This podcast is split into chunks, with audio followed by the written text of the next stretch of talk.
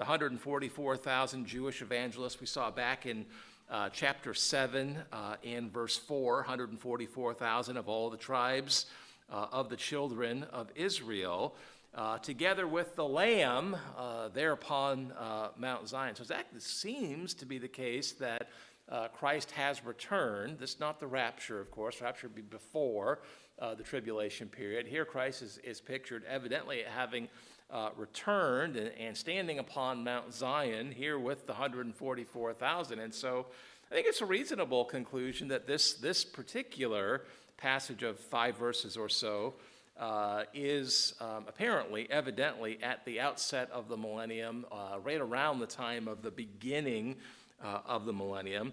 John says he saw a lamb.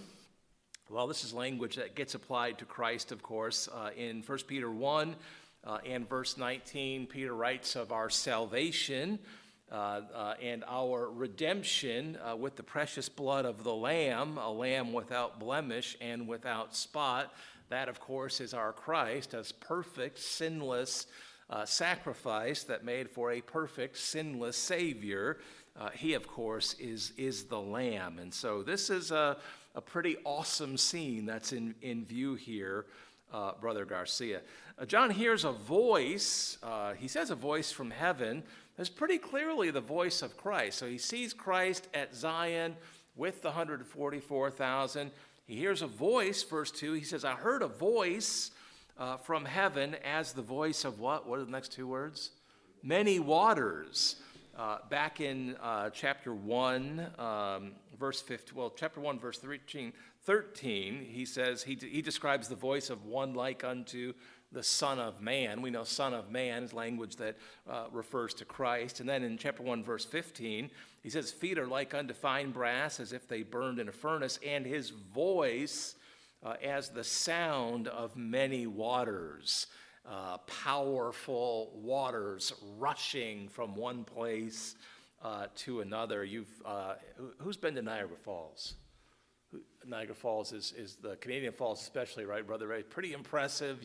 You stand there at the top of the falls. The water is rushing over, and it's truly awesome. That's a good place to use that word. The image of the water rushing over, the sound of the water. It's powerful. It's awesome. Here, the voice of Christ is the voice of many waters, and so John is privileged to have this wonderful vision of the returned, the resurrected, glorified, and now returned Christ, and to hear his voice, the voice of many waters. He goes on and says, and as the voice of a great thunder, powerful, like powerful, loud thunder. He said, also heard the voice of harpers harping with their harps. Back in chapter 5 and verse 8, harps were seen in one of John's visions of the throne room. 4 beasts and 24 elders fell down before the Lamb, having every one of them harps. That's where we see the golden vials of odors, which are the prayers of saints also. Remember that verse, so wonderful. The prayers of the saints pictured as being retained in vials like a precious, valuable perfume there in the throne room of heaven. So there's evidently there are harps in heaven. Zach, not just something from our sort of cultural ideas of heaven, but there are in fact harps. There's beautiful heavenly music, no doubt. Rich, I look forward to hearing beautiful heavenly music. We're doing our best in our church to have music that is godly and Christ-honoring and different from the music of the world. But I rather suspect the music of heaven is that much better, infinitely better, infinitely more wonderful than what men can compose. Praise God for our wonderful hymns. Don't mean to demean them in any way. We're grateful for them, but no doubt heavenly music will be wonderful. In verse 3, the heavenly music, a little bit more on heavenly music, they sung, as it were, a new song. And so it seems to be the 144,000 are singing a worship song, a song of worship here. They sung, as it were, a new song before the throne and before the four beasts and the elders, this wonderful scene of the throne room of heaven that we've seen before. This is interesting. No man could learn that song but the 144,000, which were redeemed from the earth. It's very interesting.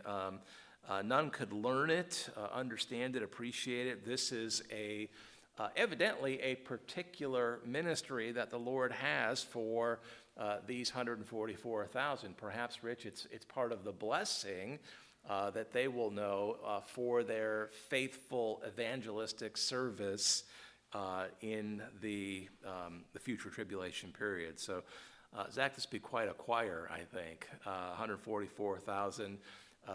Saved Jewish evangelists.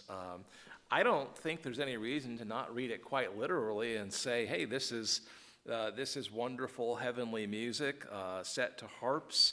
The 144,000 have the privilege to worship, in that worship to serve the Lord through this song that is given for their unique ministry of worship there. And so I have no doubt that we will sing, Brother Ray, in heaven as well. I think we can make a biblical case for that, but this seems to be unique to the 144,000. In the next couple of verses, we get a little bit of the character of the 144,000. The Lord describes them, their traits, their character. You see at least three things here. You see that they're pure. They're yielded to the Lord. The Bible says they're without guile. What's guile? What is that? Sin in general. More specifically, you might say deceit, which is sinful, Brother Gary. Sure. So the Lord describes them as pure and yielded and without guile, without sin, without deceit. Well, praise God. Those would be traits that we would love the Lord to be able to apply to us as well. See verse 4. These are they which were not defiled with women, for they are virgins. So that could be understood literally, perhaps. It might be offered more poetically with the idea being that they did not commit spiritual adultery in pursuing after the Antichrist, the false prophet, the beasts. Could have that idea, and I don't know for sure, but I would offer that this could be literal language. They were pure in the literal sense, or perhaps in the spiritual sense of having remained faithful to the Lord throughout the ministry that he called them to. Both are good. One day we'll know for sure what the Lord is describing here. But in any sense, there's a purity that's being pictured here, perhaps a faithfulness as well. He says, these are they which follow the Lamb with a capital L, right? Christ the Lamb, whithersoever he goeth. So they're yielded. They're following the Lamb wherever he leads. Zach, it's interesting here, the Lamb is more like the shepherd, right? Christ the Lamb is pictured here as more like the shepherd leading the lambs.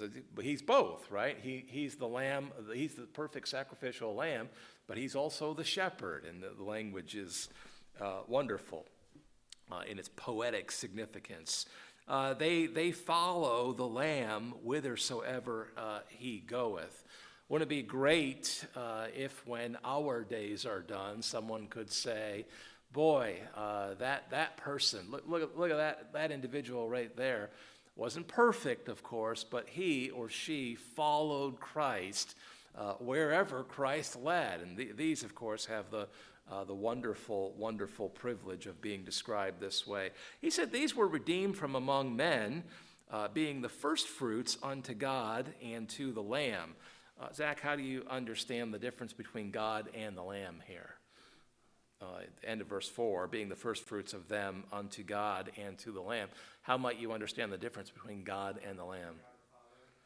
Yeah, so this is just another example of pretty much always when you see, not Perhaps not every single time, but most of the time in the New Testament, the word God is going to refer specifically to the Father, distinctly from the Son. And that's pretty clear here in this verse, that there's a distinction. The first fruits unto God and to the Lamb. And so that probably is, that distinction probably in view here. How were they the first fruits? Well, they're probably the idea is that they were the first saved during the tribulation period. These are the first who are saved relatively early, that they go out, spread across the world, share the gospel throughout the tribulation period. We'll stop there and say this. Is it hard to share the gospel today? If we're being honest, it can be. Sometimes it feels relatively easy, and we praise God for that. Sometimes you just have a boldness and a strength and a confidence from the Lord, and it feels relatively easy. Other times it feels really tough, very, very, very challenging. Zach, I can't imagine the difficulty these folks will encounter during the tribulation period. There's all of the difficulty of the trial, all the opposition that they will know from the Antichrist, the two beasts, all of the satanic opposition, and just all of the physical trials that the world will be experiencing. And yet they evidently have been faithful. No doubt that's because the Lamb has led them and given them everything that they need to have done that. And Rich, of course, the very same principles apply to us. Whether it feels hard or whether it feels easy, we just need to be yielded to the Lord and trust Him for everything that we need to be the evangelist that He's called us to be. We can find confidence in Him, boldness in Him, everything, physical strength, which is needed to kind of go out and do that sometimes, certainly. We can do that. I'm thankful for those who were able to go out yesterday. I'm thankful for, in Bridgeport, thankful for those who were able to go out and just distribute Scripture in Trumbull last week. The week before that, a few of us were at Stop and Shop on Main Street here in Bridgeport. And Gary, that was a day that it just seemed easy. People were happy to receive Scripture and talk a little bit, and we praise God for that. We're going to prayerfully go back to that location one day soon. Our next Bridgeport day probably be there, and so we'll pray about that, consider that further. But it seemed like the Lord did use us there, so we thank Him for that. Number three, these are they without guile. In their mouth was found no guile, no sin, no deceit, no lying, for they are without fault before the throne of God. They are without fault before the throne of God. And so, they've been obedient. They've been obedient to the Lord as He had led them. Zach, are these men who were perfectly sinless in every way? No, probably not. The Lord views them as having been without fault. Why? Well, the blood of the Lamb covers their sin, and so they're viewed that way before the throne of God. By the way, that phrase, before the throne of God, is missing in most, possibly all. I didn't check them all, but in all the modern translations that I looked at, that phrase, before the throne of God, is missing. So we understand that's because the modern Bible translations, for the most part, are made from a corrupted underlying text that's missing many words, many phrases, numbers of verses, including entire passages, are missing from the so-called critical text, the Greek from which modern Bible translations are made. And this is just another example of one of the places where corruption has entered in and affected the translations. Zach, we're thankful this morning, aren't we, that the Lord, that doesn't mean the Lord hasn't preserved His words. He has. He's preserved His words in the Greek and Hebrew that have been traditionally received by God's people down through time. And accordingly, that text has been available to make translations like our King James English, like the Reina Valera in Spanish, like many other translations throughout the world, including the translation that Brother Mickey is making in Kenya today. They're taking up the same Greek and Hebrew from which our King James Bible is translated and endeavoring to make a translation in, I can't think of the language, Swahili, the same way the King James was made. Go ahead, sir, please.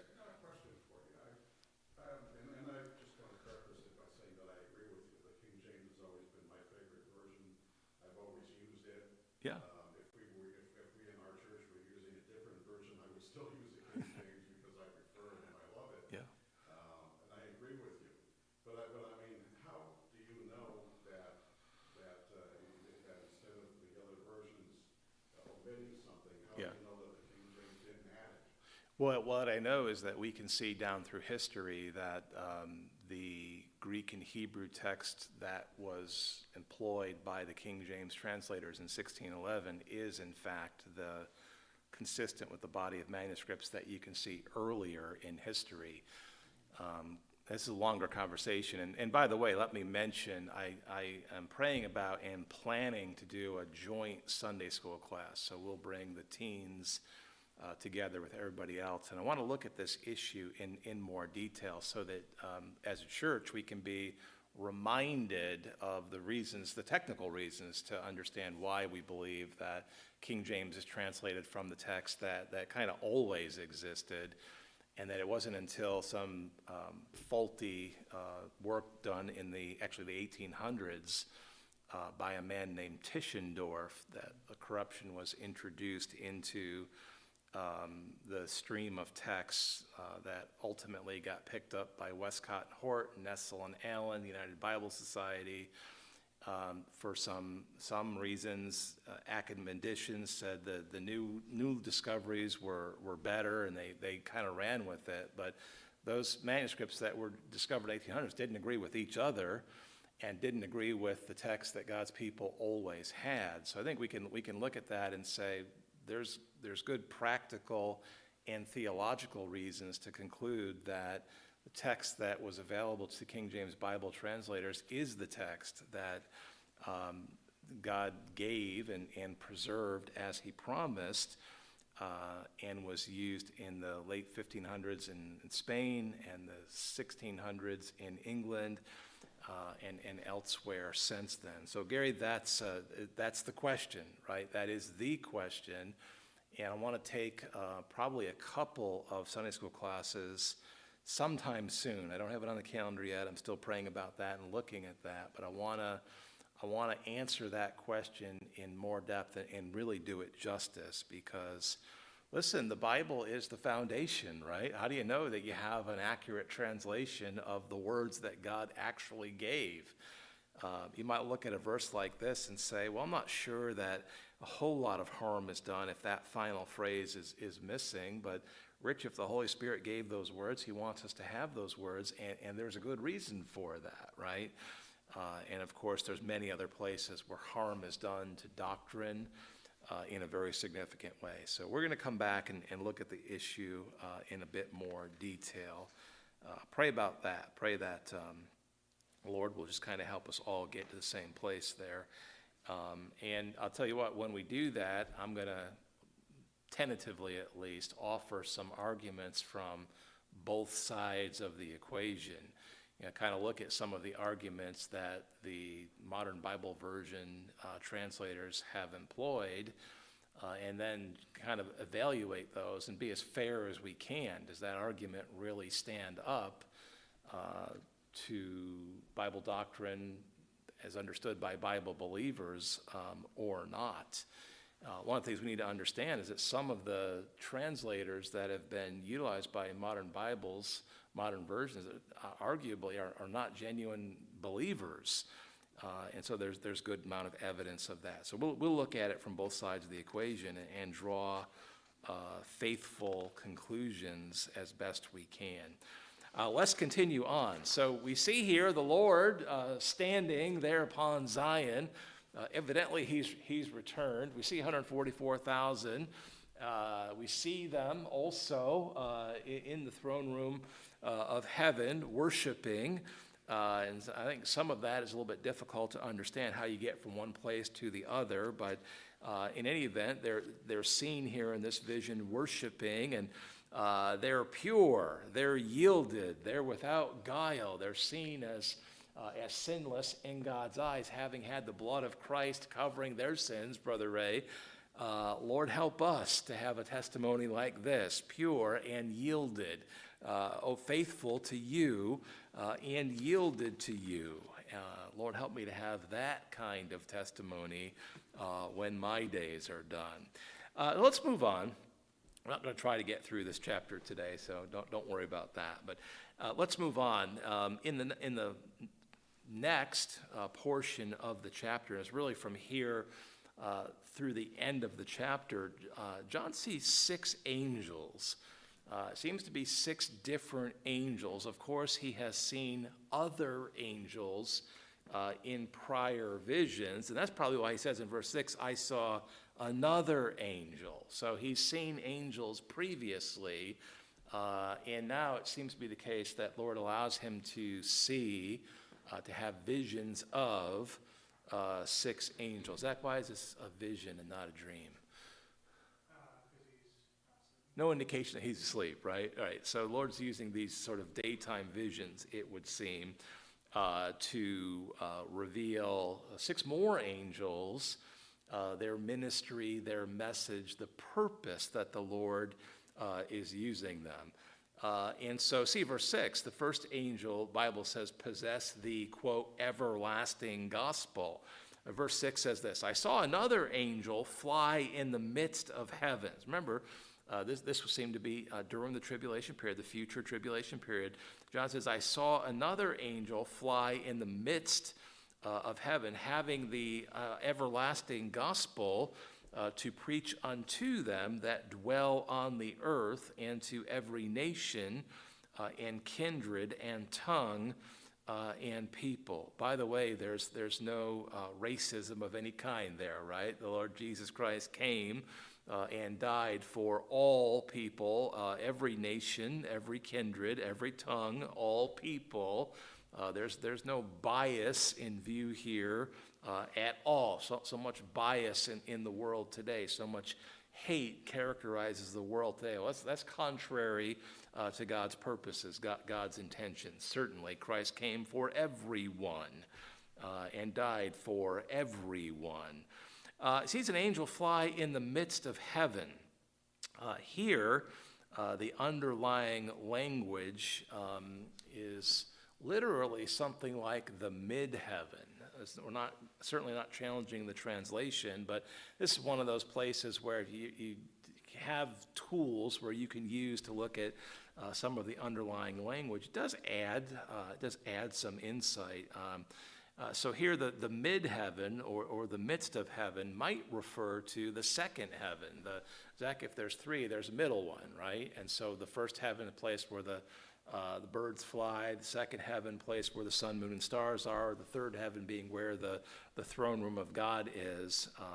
So this might refer to the heavens above the earth, technically, literally. It's just kind of an interesting note. He saw an angel fly in the midst of heaven, having the everlasting gospel. So this angel possesses the gospel, and evidently is being used by the Lord to preach the gospel. It's very interesting.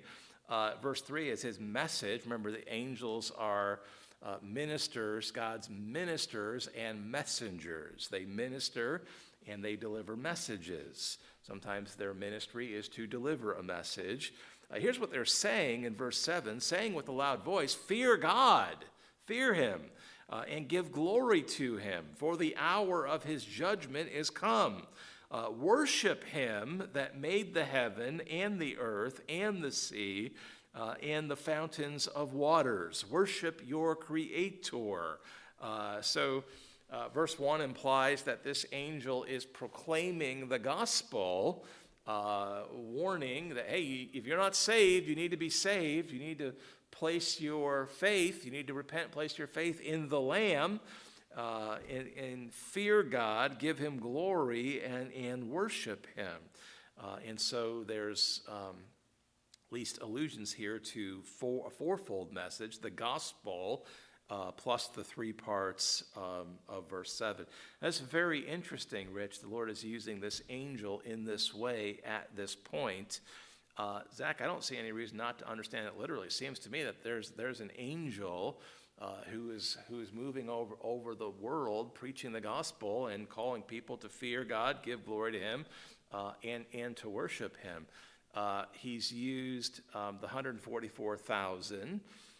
He's used how many witnesses there in Jerusalem? The two witnesses, right? Quite supernaturally, Brother Ray. And so this is just another way, evidently, that the Lord is working supernaturally to get the gospel out. And I think we're probably here seeing something that's happening really toward the end of the tribulation period. The 144,000 have done their thing, and this is the Lord's final attempt, I believe this to be the case, his final effort to blanket the world with the gospel and call everyone to the Lord, to fear him, to give him glory, to worship, to be saved, to fear him, to give him glory, and to worship him. And so no one is going to be able to say, I didn't know. I didn't know. Lord, I didn't know what the gospel was. I never heard the truth. No one come the end of the tribulation period is going to be able to say that. The witnesses will be heard, the two will be heard around the world, the 144,000 will have moved across the world, and evidently this angel will move across the world preaching the gospel and calling people to Christ. Gary, we understand right now the Lord is using us. He's not using 144,000 right now. He's not using two supernaturally empowered witnesses in Jerusalem. He's not using an angel this way, at least right now.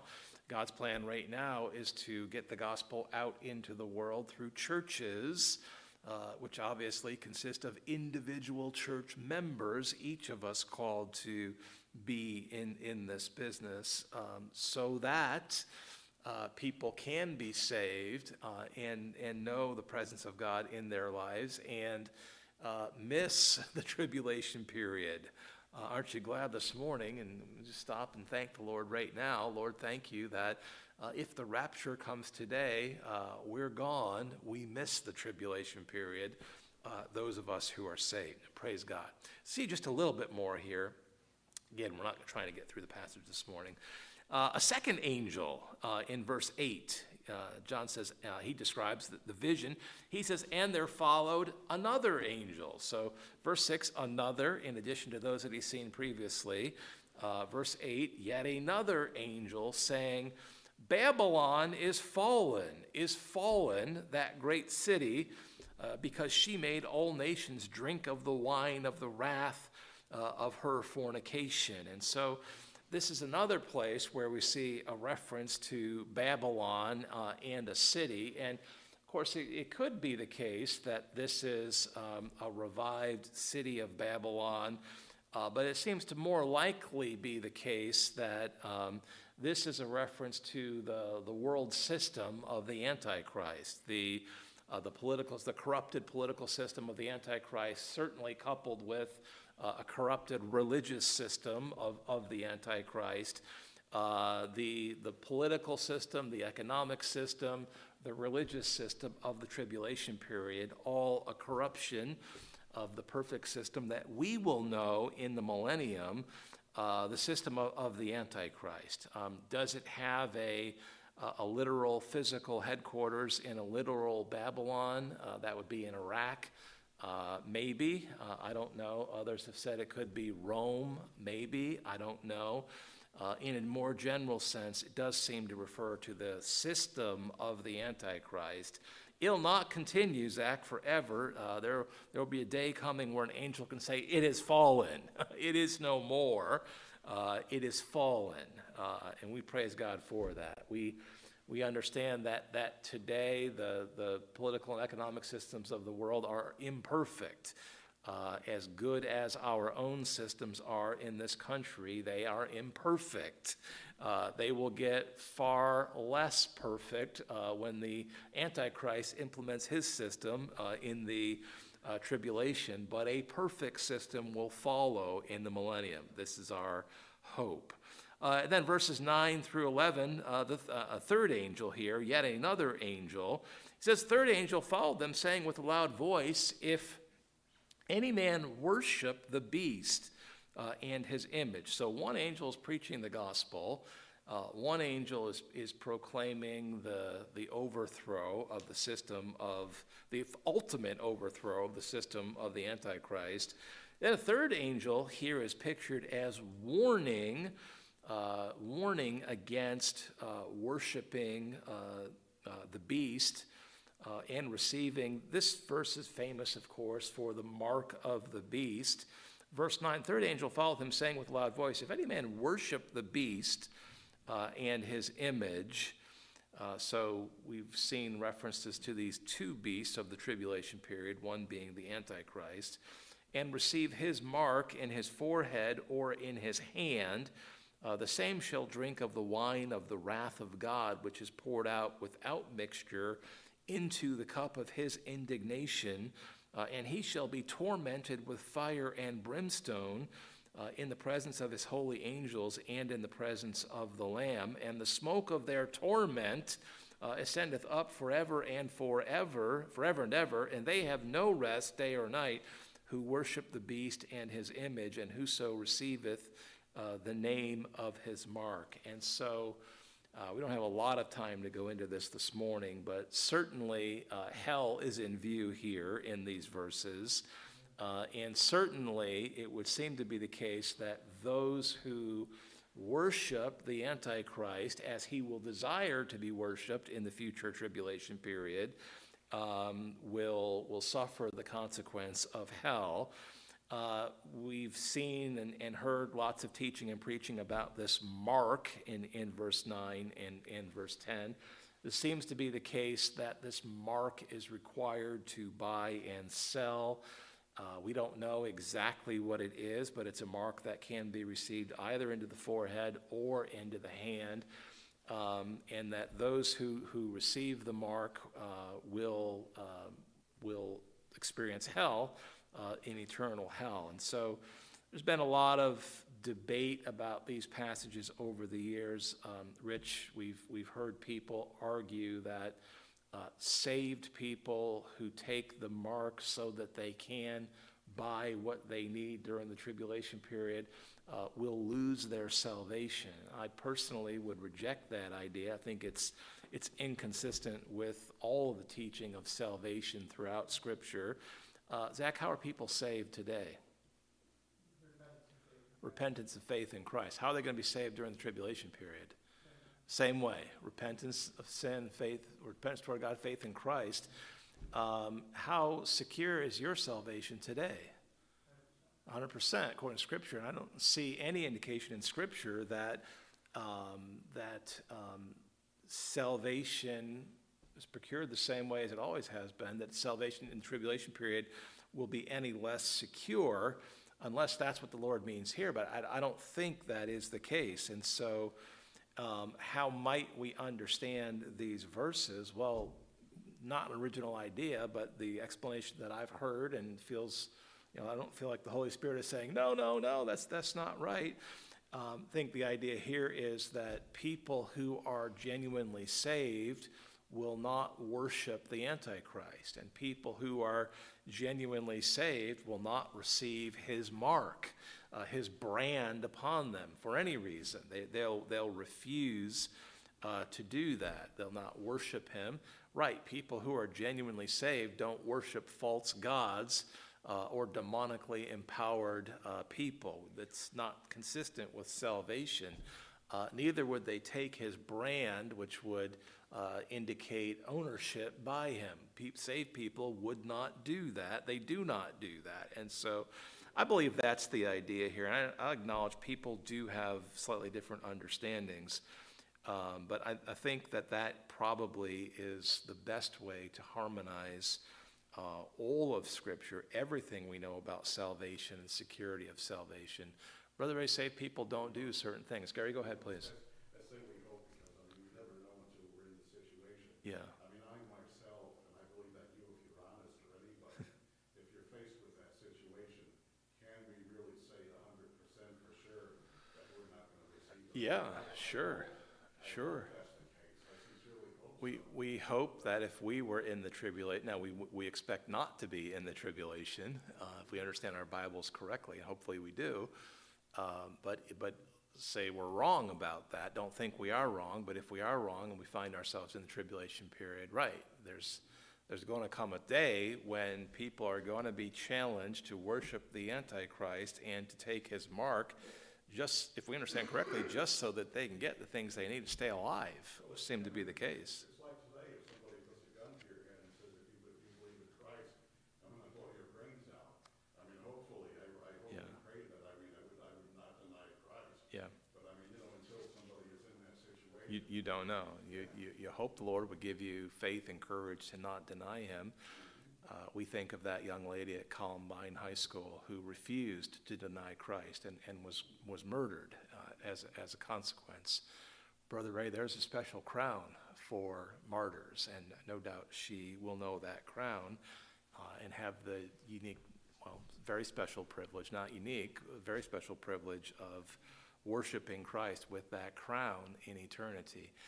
Gary, we like to believe that you know, people will find the same faith in Christ. By the way, does that mean that some people will die in the tribulation because they refuse to worship the Antichrist and to take his mark? I think it absolutely demands that is the case, but that ultimately the Lord has purposes for that. By the way, stop and think about this for a second. We're done. We're out of time. What might be one of the Lord's purposes for this? So stop and think about this. The Lord is still trying to reach people with the gospel. The whole world is hearing the gospel several very special and supernatural ways at this time or throughout this period. And now here's some who claim that they're Christians and who will refuse to worship the Antichrist, refuse to take his mark, knowing that they're ultimately going to die because of that. Might God has purposes for that, Zach? Well, those who aren't saved yet can see that and say, wow, they really believe up to that point. Yeah. Yeah. The same way that we look upon that young lady at Columbine, I wish I could think of her name. We should know her name. And no, boy, that faith was real. Her faith was so real to her that when someone was staring at her in the eyes with a gun, that she refused to denounce Christ. I think her name was Rachel Scott. Rachel Scott, thank you, sir. She was outside the school having lunch with a friend, and she was one of the first people that were killed. Thank you, sir. We should know her name, Rachel Scott. Thank you. We'll double check that, right? You said I think, but if I know you, you're right. Well, I think there was another girl in the lunchroom or the library that was questioned too. Yep. Okay. Yeah. So, right, we think back upon them and the experience that was reported, and you're moved by that. Their faith was so real that they refused to denounce Christ in order to save their own lives. And I rather think that something like that is in view here.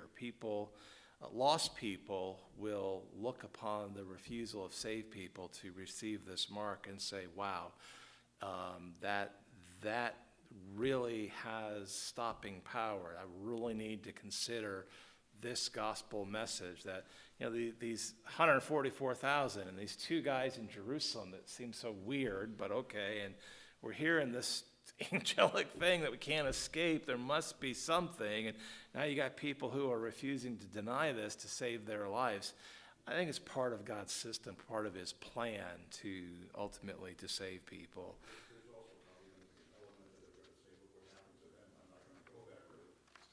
Yeah, I rather suspect you're right, Gary.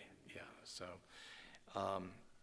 right, we're going to take care to not see this as the possibility of losing salvation don't think that's being taught here. Rather, it's the faithfulness of those who are genuinely saved and their willingness to testify to the truth of the gospel in their willingness, in and through their willingness to even die for Christ. Did he die for us? Amen. He did. He did. Let's stop there. Father, thank you so much for your words. Lord, we shudder as we look ahead at some of these future events, but we know, Lord, that you know what it will take to save people who have stood so firmly against you, against Christ, the cross, and the gospel.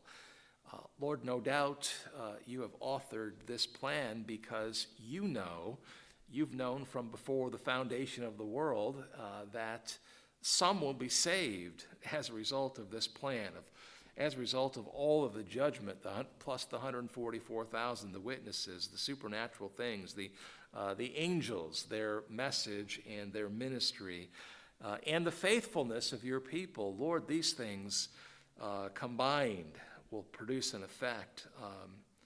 No doubt many will be saved because of this. You know that, Father, and so you have architected this amazing plan. Father, as we look upon this, we wonder if there's not another way. Of course, there is a way. People could simply come to Christ today, but Lord, you know what it will take to bring many to Christ. Father, I thank you so very much this morning that you're a gracious God. You know what it will take, and you're willing to bring that to pass through your sovereign efforts to step into history and to cause these things to come to pass, to save people. That's a wonderfully gracious thing. And Lord, we thank you. We thank you so much. Father, I thank you that there will be people at this future time who will be willing, evidently, to die for Christ. Lord, give us hearts to always be willing to stand for you, no matter what, knowing that we have a Savior who died for us. We have a Savior who loves us so much that he died for us. Father, thank you for your love, for your grace, for your mercy. We're grateful. Father, I love you. I thank you. I pray all of this in Jesus' name. Amen. All right, we'll see you back here shortly. Thank you.